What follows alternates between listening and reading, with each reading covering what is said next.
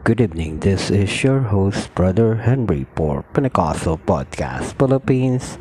And tonight our topic it's all about the true worship or ang tamang pagsamba. Ano ang pagsamba?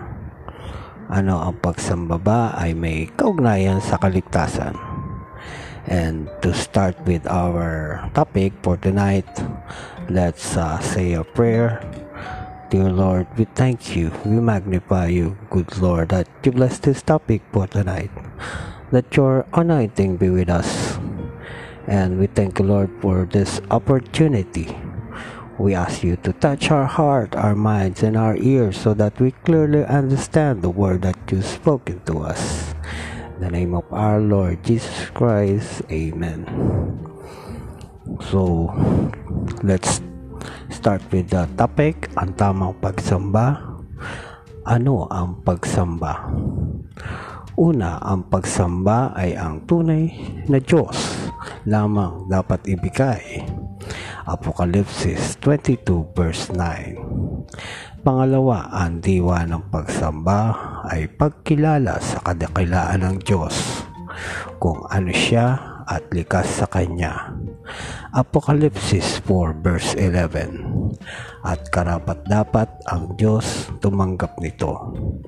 Pangatlo, lahat ng nilalang nakikita o hindi, lahat ng hininga ay dapat sumamba sa Diyos. Mga awit 150 verse 6 Ang pagsamba ba ay may kaugnayan sa kaligtasan? Bagamat ang lahat ng may hininga ay dapat sumamba sa Diyos. Ang tamang pagsamba ang may kaugnayan sa kaligtasan.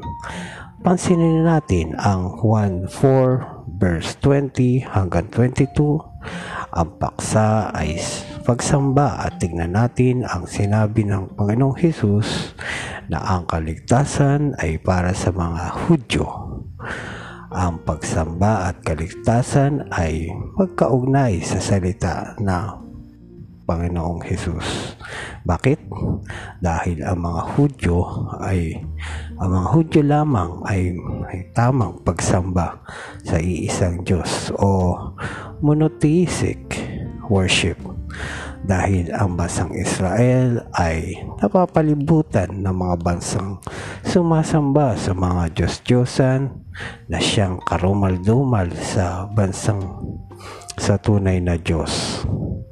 At ang pagsamba sa mga Diyos-Diyosan ay hindi magmamana ng kaharian ng Diyos. Galatia 5 verse 19 up to 21, Apocalypse 21 verse 8. Sa makatuwid la, ang tamang pagsamba ay magreresulta ng kaligtasan. Sa katunayan, ang hinahanap ng Diyos ay ang sasamba sa Espiritu at katotohanan. Dapat kilala ng isang tao kung sino ang sinasamba niya at walang pag-aalinlangan sa pagkilala sa tunay na Diyos. Ang Panginoong Jesus Kristo lang ba ang dapat tumanggap ng lahat ng pagsamba? Tama sapagkat ang lahat ng kapuspusan o katangian ng Diyos ay nananahan sa ating Panginoong Jesus.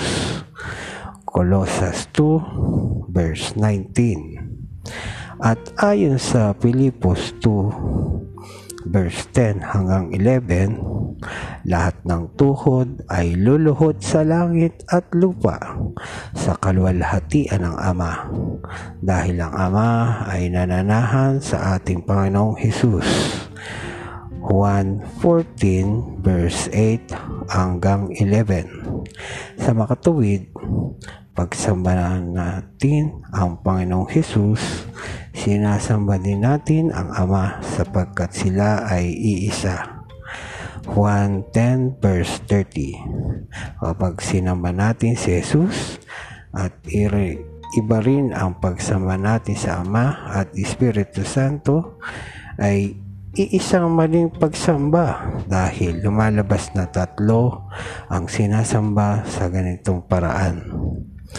Tandaan natin na iisa ang tunay na Diyos at ito ay literal at numerical 1. Isaiah 45 verse 21. Ano ang resulta ng maling pagsamba? Ang maling pagsamba ay naganap dahil sa maling pagkakakilala, kaalaman at pagkaunawa sa Diyos at dahil dito, hindi rin magiging tama ang relasyon ng Diyos sa maling pagsamba. Tandaan natin na ang kaligtasan ay relasyon sa Diyos. Ngunit mas dapat sabihin na tamang relasyon, ang kaligtasan, ang Panginoong Hesus at ang ating Diyos at Ama na dapat sambahin. Apokalipsis 21 verse 3 hanggang 7. Ang maling pagkaalam sa Diyos ay maling pagsamba at ang maling pagsamba ay hindi makakapagligligtas. Amen. So next topic po mga kapatid.